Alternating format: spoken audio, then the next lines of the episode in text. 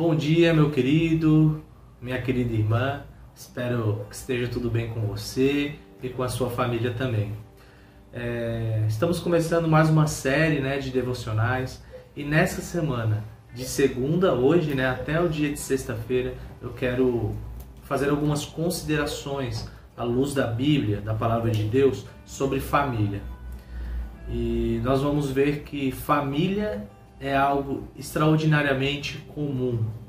Eu quero pensar com você o propósito de Deus de ter criado a família e através também dos Salmos 127, 128, nós tirarmos lições preciosas de como viver esse propósito que Deus tem para nossa família. Eu gostaria de começar então lembrando da criação do homem e da mulher lá em Gênesis 1, 26 e 28. Também disse Deus: façamos o homem à nossa imagem, conforme a nossa semelhança.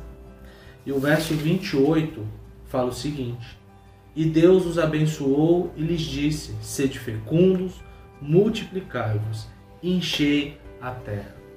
Meus irmãos, quando Deus criou o homem e a mulher, né, e a partir daí o casamento, a família, ele tem um propósito nisso: encher a terra e os criou a sua imagem a sua própria semelhança. Ou seja, o propósito de Deus para minha família e para a sua é espalhar a imagem de Deus, a glória de Deus na face da terra.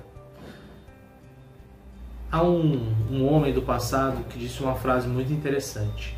E a frase é o seguinte: Não existe coisa mais extraordinária do que um homem comum, uma mulher comum e filhos comuns. E a outra frase também que eu gosto muito, que tem me acompanhado quando eu penso nesse tema de família, que nenhum sucesso na vida compensa o fracasso no lar. Meus irmãos, nós vivemos tempos de muita correria, né?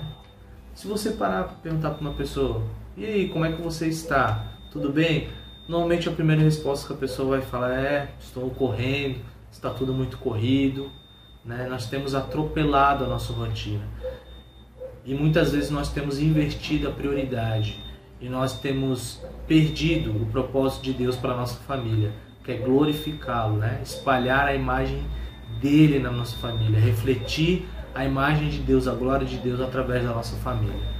Pense nisso. Será que você tem refletido a glória de Deus na sua família? Será que você tem fracassado no seu lar? Será que você tem pretendido alcançar coisas extraordinárias e esqueceu-se do comum, né? Da vida no seio do lar? Faça essas considerações no dia de hoje e através das escrituras, da palavra de Deus. Eu espero que você, a partir de hoje, durante essa semana, seja lembrado daquilo que Deus instituiu para a nossa família e o que a Bíblia fala sobre a família. Um grande abraço e Deus te abençoe.